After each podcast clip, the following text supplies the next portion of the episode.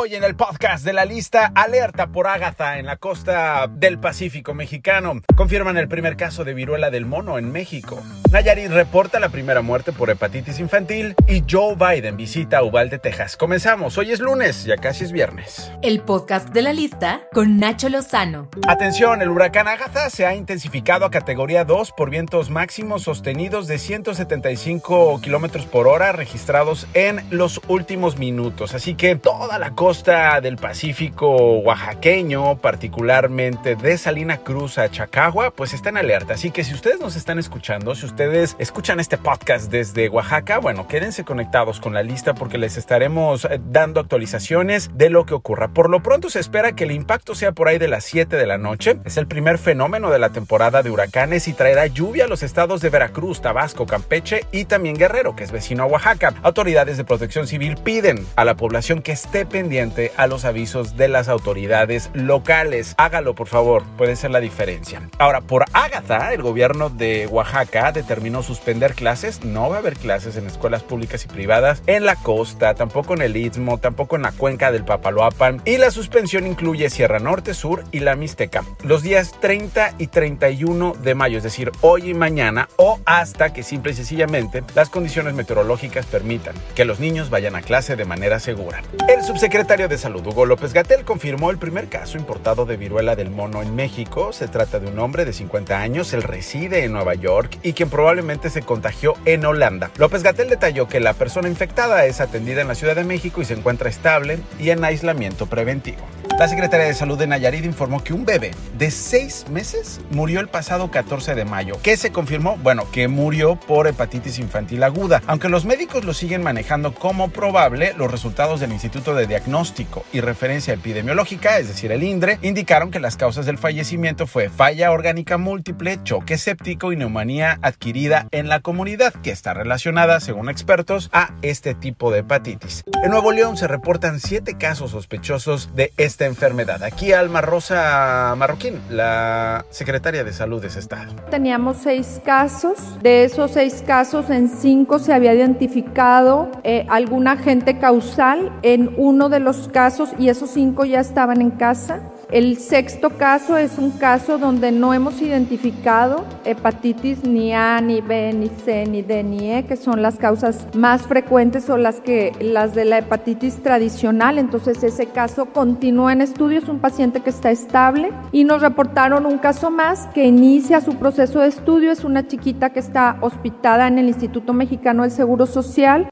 Y cuando uno normaliza la violencia, entonces la minimiza, trata de no hacerle caso a pesar de las consecuencias que ella pueda traer a las vidas de, por ejemplo, colegas de los medios de comunicación. Ponga mucha atención a lo que ocurrió en una gira del presidente López Obrador el viernes pasado. Había reporteros que cubren la fuente presidencial, López Obrador estaba en Sinaloa, pero los reporteros fueron interceptados por hombres armados que no eran fuerzas del orden, sino pues estas fuerzas para este otro gobierno que existe en Sinaloa, fueron parados en la carretera Badiraguato, Guadalupe y Cal. Los sujetos tenían armas largas, AK-47, pararon los autos de los periodistas, les preguntaron qué, a dónde van y qué onda, llevan armas o qué onda o qué pasó. Luego pasaron cinco minutos y después de que cada uno comprobó su identidad y profesión, entonces fueron liberados y se les permitió continuar su trayecto. Sin embargo, un adulto mayor los acompañó hasta que los periodistas salieron de la zona. El presidente López Obrador dijo que calmantes montes, hombre. Como él tiene guaruras, pues que a los reporteros les vaya como les tenga que ir, ¿verdad? Escuchemos.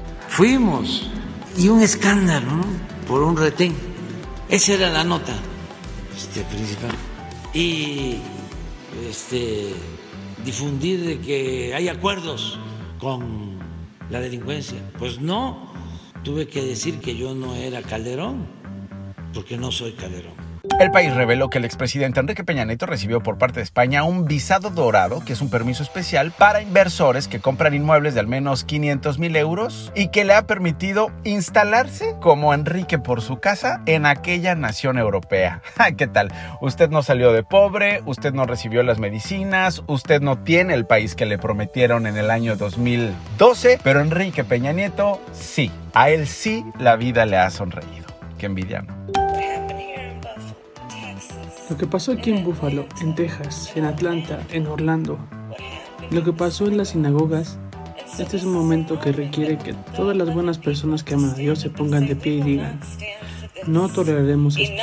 Es suficiente. Nos uniremos en base a lo que todos sabemos que tenemos en común y no permitiremos que esas personas que están motivadas por el odio nos separen o nos hagan sentir miedo.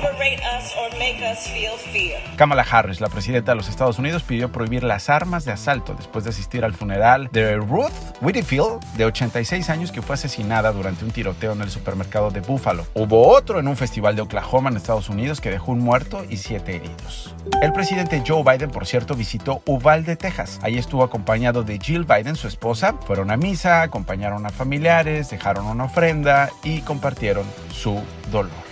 Un sujeto lanzó un pastel contra la Gioconda o la Mona Lisa en el Museo del Louvre en París, Francia. El responsable fue un joven disfrazado de una persona de la tercera edad que iba en silla de ruedas. El famoso cuadro está protegido por un vidrio a prueba de balas que básicamente lo cuidó del pastel, es decir, el pastel, en palabras de López Obrador, le hizo lo que el viento a Juárez.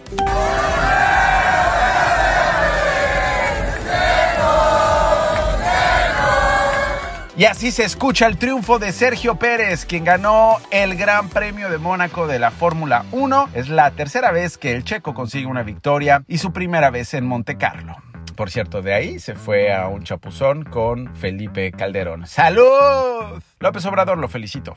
Felicidades a Checo Pérez que ganó el premio de Mónaco y también felicidades al Atlas que también triunfó y también un abrazo a todos los eh, seguidores, apoyadores del Pachuca. Y antes de irnos, el pilón. El pilón de la lista. Está a cargo de Irving Martínez, un joven veracruzano que sabe imitar a Enrique, el perro Bermúdez. Yo no puedo, claramente. ¡Aficionados que viven con intensidad del fútbol! Me quiero mandar un abrazo, un querido abrazo a mi amigo Gustavo Díaz, un abrazo de gol, Brody, de la querida campeón La Furia. Furia Roja, campeón del fútbol mexicano. Esto fue lo más destacado de México y de los latinos en Estados Unidos, presentado por Nacho Lozano en el podcast de la lista. Escúchalo todos los días por Spotify y plataformas digitales.